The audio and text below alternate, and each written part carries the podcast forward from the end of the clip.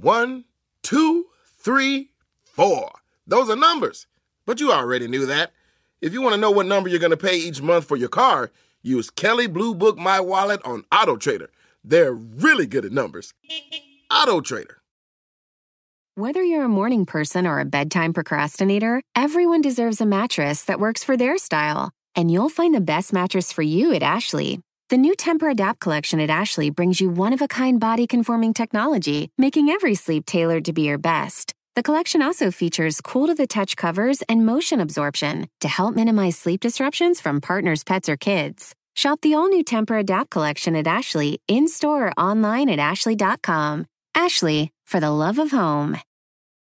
Hey, my name is Colt Cabana. I'm a podcaster, but most importantly, I'm a professional wrestler. I know this is an earwolf feed. You guys didn't sign up for any professional wrestling, but let me say something.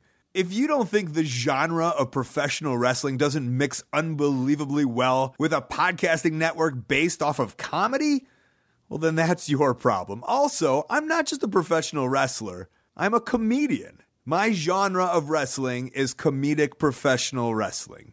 I'm one of you guys. I've been featured on WTF, Doug Loves Movies, The Chris Gethard Show. Every August, I go to the Edinburgh Fringe Festival and I perform a wrestling comedy show. But my background, my true love is wrestling. I've been wrestling going on 18 years now. And although I did have a cup of coffee in the WWE, I pride myself on the independent alternative wrestling scene. I've wrestled in some of the most unconventional places, including the Gathering of the Juggalos, which I have an audio documentary that you can listen to on Howl. But the Pro Wrestling Fringe series isn't about me. It's a storytelling podcast about some of the most bizarre, weird, wacky things that have happened in the world of wrestling and not mainstream stuff like stories about John Cena or The Rock. I'm presenting to you short, post produced stories like about the time Ted Turner took a failing over seven foot giant from Argentina who couldn't cut it in the NBA and then threw him into his professional wrestling league. Or what about the wrestling promotion in Japan that's subtitled Super Handicapped Professional Wrestling, where you can buy a ticket to watch a wrestler with cerebral palsy fight another wrestler who's paralyzed from the waist down. I'll even tell you about the greatest comedian that you've never even heard about. He wasn't a stand up, he didn't do sketch, he didn't train at the UCB. He was a professional wrestler. Stories like this that you probably have never heard before, that you could just listen to on your commute and enjoy. To hear all these stories and the complete archives of my podcast, The Art of Wrestling, sign up at howl.fm. Use my promo code COLT. Listen for free for a month. You've always heard of the weird community of professional wrestling fans. Well, now you're one of them, and we love having you. Enjoy the stories. Thanks. I'm professional wrestler Colt Cabana. This is Pro Wrestling Fringe unique stories from a unique genre. I make a living wrestling on the outskirts of televised professional wrestling. I've wrestled at fat camps, dirt patches in India. I've wrestled for the Inuits in the northernmost part of Canada. I've wrestled on the border towns in Mexico, with the Aborigines in Australia. From entertaining the hipsters mixing lucha, burlesque, and cheap beer, to the ICP fans at the Gathering of the Juggalos. I have one of the oddest and most diverse resumes in my profession.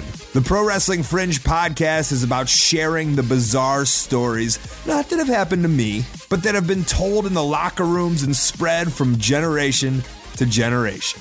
And that's what they are stories. Unique stories from a unique genre.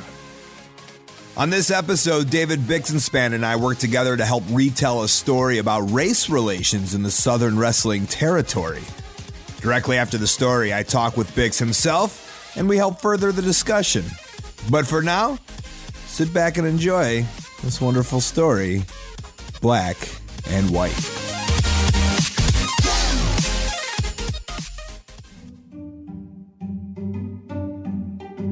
There's so many different ways you can watch pro wrestling. I mean, we're now in an era of communication where there's thousands of blogs and podcasts that break down and analyze every meticulous move that the professional wrestler makes. Heck, even French philosopher Roland Barthes' 1957 book Mythologies tries to break down the art form in an essay titled The World of Wrestling. You should give it a read, it's, it's actually pretty interesting. But if you're a kid, you're a little kid like you and I both were at one time and maybe might be right now, I mean, you just watch it. You just sit back and you let them entertain you. It's it's very simple. It's baddies versus goodies, bad guys versus good guys, blue eyes versus villains, the heels versus the baby faces. When you break it down, I mean, that's all pro wrestling really is. One of the wrestling territories of the mid 20th century that's a perfect example of this philosophy was Memphis, Tennessee. Now, thanks to Andy Kaufman and all the national press brought to the Memphis spotlight, most casual fans know the name Jerry Lawler. He was a god to the wrestling fans in Memphis. Well, he kind of was actually. He was he was the king. And Jerry Lawler wrestled all different characters throughout the years, and you'd know exactly who the good and who the evil is when you're wrestling guys like Lord Humongous and Colossus of Death. Take a guess who's good and who's bad on that one. And before Lawler, there was Lawler's mentor, the fabulous Jackie Fargo. But before both Lawler and Fargo, the biggest star in the Bluff City was a guy by the name of Sputnik Monroe. And in the ring, he was a heel. He was actually one of the original cool heels. But he was also one of wrestling's biggest heroes for his actions outside of the ring. Roscoe Monroe Brumbaugh debuted in 1945 and kind of just floated around the Southeast wrestling territory for the first 12 years of his career. He was a journeyman, a globetrotter. He went by all types of names. None, none would ever really stick though. Rock Monroe, Rocky Monroe, Elvis Rock Monroe, Pretty Boy Roque, which is basically just rock with a Q in it. And it wasn't until 1957 that his career it would change forever. On the territorial wrestling scene, wrestlers would travel on what is called a loop. You would do a show in Evansville, then drive to Nashville, finish your match, and head to Louisville, setting up the matches and angles in one town, then going to the next town and doing the exact same thing. Then you'd come back the next week to the same towns to further those stories. Rinse, wash, repeat. That was the equation that they used for years. It was part of a never ending loop. So, on his way from Mississippi to Mobile, Alabama, Monroe decided to pick up a young black man who he found hitchhiking. Not only did he give him a ride, he brought him to the show with him.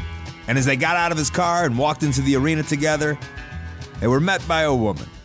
Now, this woman, she was not happy at the sight of this. Swearing at him, cussing at him, berating him for daring to be around a black man. Now, Monroe, he was great. He wouldn't and didn't tolerate this type of bigotry. So that night, he decided, well, he'd get a little revenge. He and his friend, well, they parked themselves behind the curtains leading to the locker rooms. They positioned themselves accordingly, mischievously planning to really get back at this lady. And then, and then they did. Finally, getting in place, opening up the curtains halfway, and then, then they pretended to make out with each other. Very odd, but the lady wasn't happy about this. She was enraged. She was beside herself. She was yelling to anyone, anyone who would listen. And then she spit out the worst insult that came to her mind at the time. You're nothing but a goddamn Sputnik. A Sputnik. And for those of you who don't speak 1950s slang, she was calling him a commie by the way of the Soviet Union's successful space satellite launch. A Sputnik. And so that night, with a white streak ever present in his jet black hair coming in at 220 pounds of twisted steel and sex appeal, Sputnik Monroe was born. At the start of 1959, after 12 years of just kind of floating around, Sputnik Monroe made his way to Memphis Wrestling, and before long, a legend was born. Sputnik always had a special relationship with the black fans. When I say that, I, I, don't just mean that he appealed to them, I mean he would hang out with them. Those were his people. Dressing up in brightly colored suits, complete with a hat and walking stick, the guy would spend his free time at black nightclubs and bars on Beale Street, congregating with his public. And boy, this ruffled a lot of people's feathers, including, including the local police. And they started arresting him on all sorts of trumped up charges like mopery with attempted gawk. I don't even know what that means. Monroe wouldn't back down, though. He'd show up in court and he'd battle these charges, you know, with his lawyer, a black lawyer. And this was a big deal. I mean, that's that's not something that happened. On record, he was the first white man in Memphis to ever do such a thing, to make that kind of statement. That was groundbreaking on its own. But Sputnik, his heroism, it wouldn't stop there. It was 1959 and segregation was in full force, especially in Memphis. Weekly wrestling matches would take place at the Ellis Auditorium, and business was it wasn't doing really as well as it could. The floor level had plenty of unsold seats. In wrestling, we kind of like to say the fans came dressed up as chairs. However, there was a small sellout in the building every single week. It was in the balcony, you know, the, the place where the black fans were forced to sit, segregated from the rest of the people. In an arena that sat thousands upon thousands of people, the balcony was delegated to about 75 open spots. Yes, Monroe was a huge hit with the black fans, but they were so far away and so little of them. It wasn't having much of an effect. He couldn't show off for them. He couldn't connect with them in the ring. He couldn't wrestle for them. Sputnik was angry, as well as he should have been. Those were his fans. He loved and he respected them. He would refer to them as his black friends, and he meant it. He was a real part of their community, and seeing them treated like this hurt him. It hurt him money wise, too. Back then, you were paid a percentage of the gate, so segregation had a direct negative impact on his income. The smaller the attendance, the smaller the pay, no matter what color the audience was. Sputnik, he was a real leader in the equality movement. He was a high profile person in his community, and he knew he could make a difference. He knew he could do something. So he did. Monroe had a plan. He took his own money and he bribed the ticket takers at the colored window to oversell the balcony. You know, instead of uh, 75 fans, upwards of a thousand black fans came into the arena. And with nowhere to sit, they had no choice but to start pouring into the white section. Sputnik's plan? It worked perfectly. The promoter, Roy Welch, was irate, threatened to cancel the show. But remember, though, Sputnik had become a big star to this point. With stardom comes power. Sputnik Monroe, he was a star, not only inside of the ring, but he was a star outside of the ring. He was a hero, risking not only his career, but his life he stood up to the police, the arena, and the promoter and let them know that he would not perform unless his friends could stay watching and supporting all of the wrestling with the simple pleasure of sitting where they wanted to. The promoter, Welch, he couldn't afford not to have Sputnik on the card. And Sputnik got his way. Sure, before the matches got underway, the first integrated card was a bit tense. But once there was wrestling in the ring, they weren't black fans. They weren't white fans. They were wrestling fans. And it was just like any other night at the wrestling matches. Except for the ways it wasn't.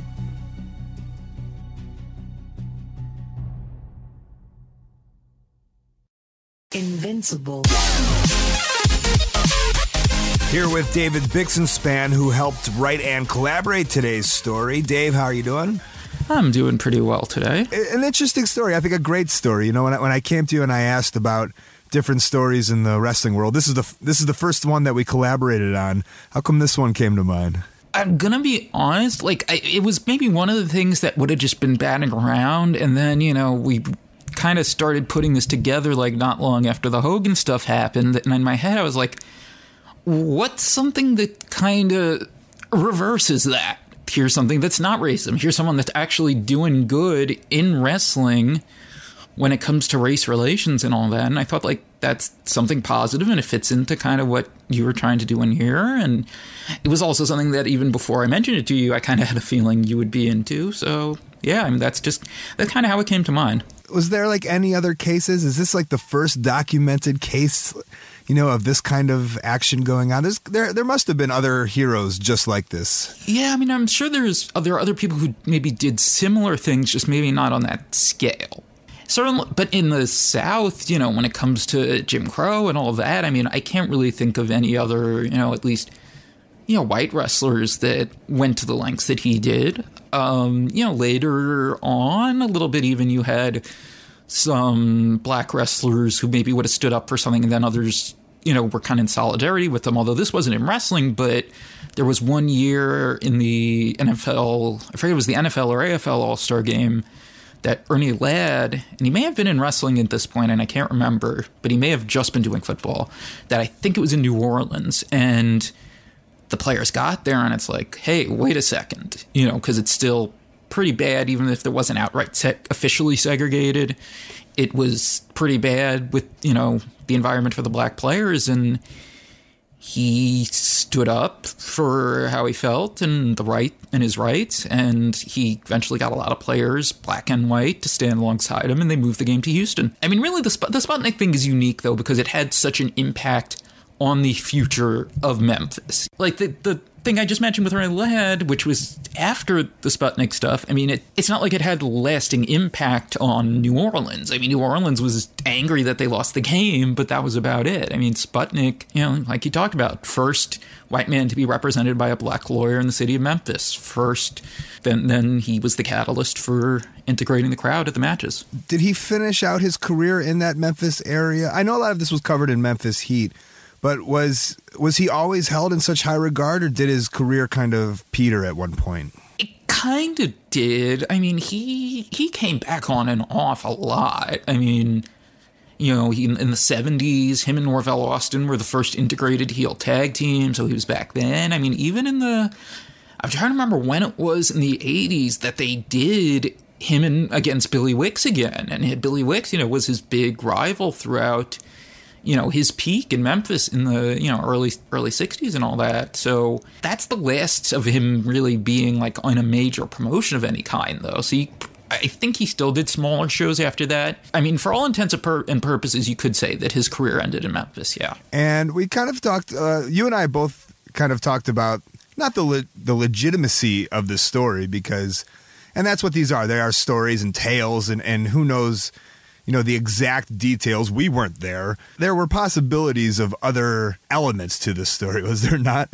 Yeah and i mean you know just to show how hard it is to try to research some of these things as big a part of wrestling lore and memphis lore and even you know southeast race relations lore this is we tried we talked to memphis historians we could not find the date of that card that for, with the first integrated crowd and like I'm thinking about it, I'm talking to friends, and like we're coming to agreement. Like it's probably because the the media in Memphis at the time was not exactly friendly to the uh, black population of Memphis, so they probably just didn't cover it. And so, oh, as far as what you were saying though, with the story, I mean, there is a version of it that goes that uh, Roy Welch, who was the promoter, didn't have a problem with letting in black fans. I mean, maybe he you know, whether he was or wasn't a racist, that he did recognize that it was ridiculous that the uh, Ellis Auditorium segregation was holding back his business and worked with Sputnik and they put the heat on Sputnik because he was a heel.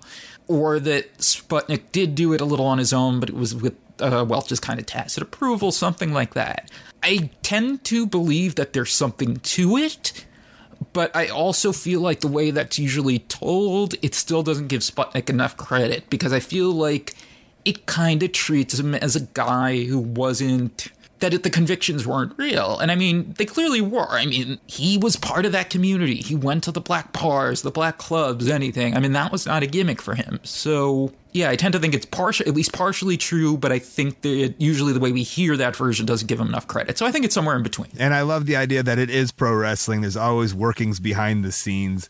And not that I love the idea that the promoter could have been in on it, but that is still a possibility, especially in the world of pro wrestling that they use kind of an angle in order to draw more people or grab more attention is, is a definite possibility, I think. Part of the fascinating thing about all of it, which, I mean, we didn't even really get to delve into that much, is that he was a heel. I mean, he was a heel, and that's why kind of they were, it was able to work as well as it did. That, yeah, the black fans loved him, but the white fans hated him, and not just because the black fans loved him. I mean, they hated him because he was a heel but he had just had that certain type of persona and that appealed to the black fans and then when he you know then he was part of their community so kind of like you said he was the cool heel. I'm sure there were other heels who got cheered in different places you know going back to the beginning of there being baby faces and heels. But he's the first person i can really think of or at least that's a major historical figure where you really think of him being kind of that cool heel type David Bixenspan, I appreciate you helping me on this project, and I look forward to working with you more. As do I. Thanks very much. David Bixenspan is a writer for the Figure 4 Weekly at WrestlingObserver.com. Has two very fun wrestling podcasts, the 605 Podcast at 605pod.com and Between the Sheets Podcast with Chris Zellner at PlacetoBeNation.com or anywhere you get your podcasts from. Make sure you follow him on Twitter at David Bix. This episode of the show is edited and produced in my lovely studio apartment in Chicago, Illinois. Theme music is Invincible by Def Kev. Follow me on Twitter and Instagram at Colt Cabana. Listen to my free weekly podcast, The Art of Wrestling, where I sit down with a different wrestler each week in person in a different locker room all over the world to figure out the struggles and triumphs in their personal careers. ColtMerch.com is where you can buy a Colt t shirt of the award winning Wrestling Road Diaries series that I star in and produce. ColtCabana.com is my website where you can find all my links and even see what crazy part of the world I'll be wrestling in next. I also invite you to buy a t shirt at ProWrestlingTees.com, supporting independent and fringe wrestlers all over the world. Thanks for listening to this episode on Howl.fm. There's so much great content on the page and the app. I recommend the Sklar Brothers Finding the Funny and Andy Peters' album exclamation mark question point where he actually does a hilarious bit about Jake the Snake Roberts. Also, Marc Maron interviews the President of the United States of America. I get a shout out at the end. This has been Pro Wrestling Fringe. For Colt Cabana, I'm Colt Cabana. Thanks.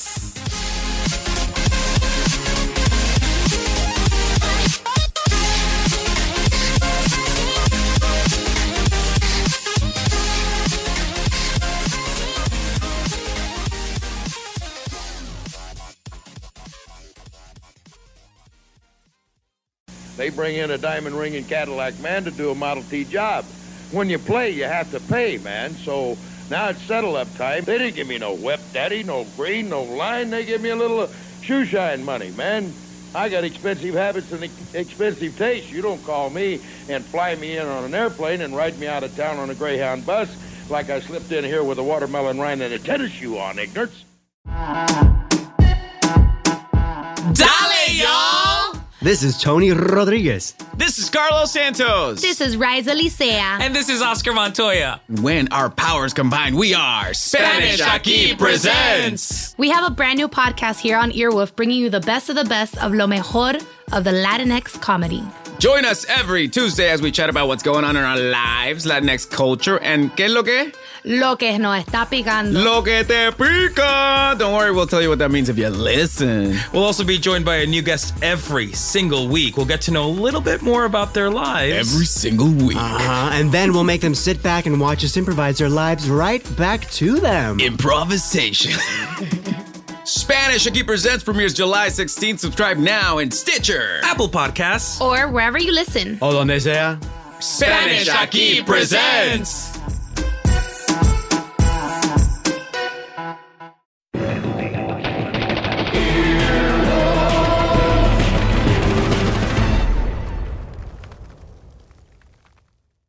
Save big money on everything. Now at Menards. Make quick work of your outdoor cleaning project with Masterforce outdoor and landscaping tools. The 80 volt cordless trimmer is powerful, efficient, and hassle free. So you spend less time working on your yard and more time enjoying the results. On sale now through May 19th. Check out our wide selection of Masterforce tools and see the rest of our deals on Menards.com. Save big money